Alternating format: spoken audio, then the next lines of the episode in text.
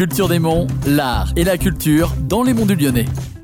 Bonjour à toutes et à tous. Aujourd'hui dans Culture des Monts, je suis en compagnie de Yvan Perreton avec qui nous allons parler de l'exposition Les chapeaux font le show, actuellement visible au musée du chapeau à Chazelles-sur-Lyon. Tout d'abord, est-ce que vous pouvez vous présenter et présenter le musée du chapeau? Oui, Yvan Perreton, directeur de l'atelier musée du chapeau. Donc nous sommes ici dans l'ancienne chaufferie de l'usine Fléchet puisque l'atelier musée est installé depuis presque dix ans maintenant dans l'ancienne usine Fléchet que l'on appelle aujourd'hui la chapellerie. Donc le musée présente l'histoire chazelloise à travers bah, le, le chapeau, hein, puisque Chazelle, c'est l'histoire du chapeau, à travers la technique, comment on fabrique des chapeaux en feutre de poil de lapin, qui est une particularité, à partir donc du poil de lapin. Ça, c'est ce qu'on appelle la partie technique, la partie basse. Et on explique aussi bah, comment ont évolué les chapeaux dans l'histoire, à travers une galerie mode, depuis le Moyen-Âge jusqu'aux euh, créations contemporaines, y compris la haute couture. Et ça représente à peu près 2000 mètres carrés de visite, en fait. Et est-ce que vous pouvez nous parler de l'exposition qui a lieu en ce moment? Alors, nous sommes ici dans l'exposition temporaire, soit 250 mètres carrés d'exposition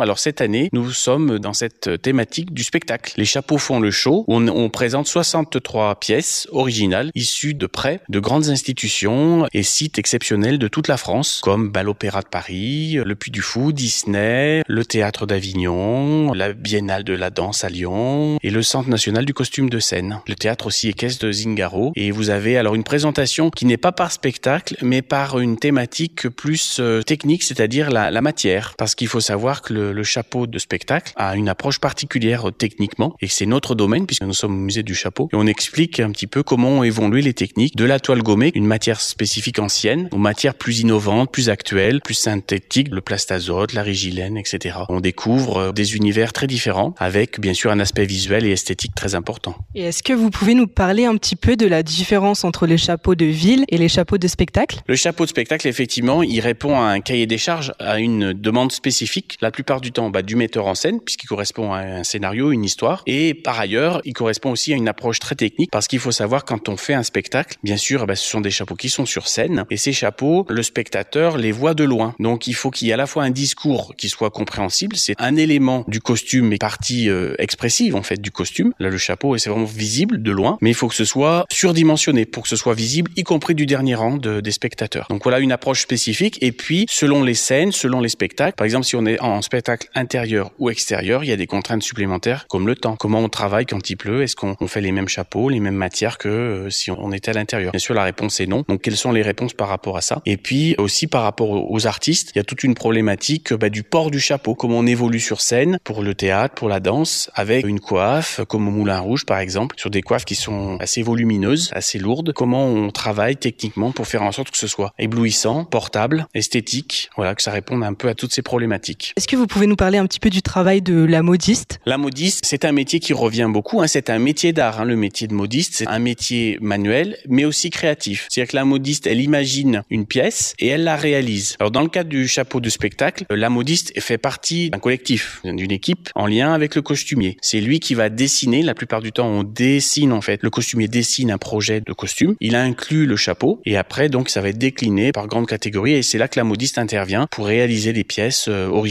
Et du coup, comment est née l'idée de créer l'exposition Les chapeaux font le show? Alors cette exposition, elle s'inscrit dans un projet du musée de s'inscrire dans l'actualité du métier. Et c'est vrai que cette thématique du spectacle, au niveau des expositions temporaires, on n'avait jamais euh, travaillé cette thématique-là. En lien d'ailleurs avec les évolutions actuelles, depuis 10, 15 ans, 20 ans, sur les matières, on se disait que c'était intéressant de creuser cette thématique et d'en faire une exposition temporaire un petit peu comme un état des lieux du métier. Jusqu'à quand les auditeurs peuvent venir découvrir l'exposition?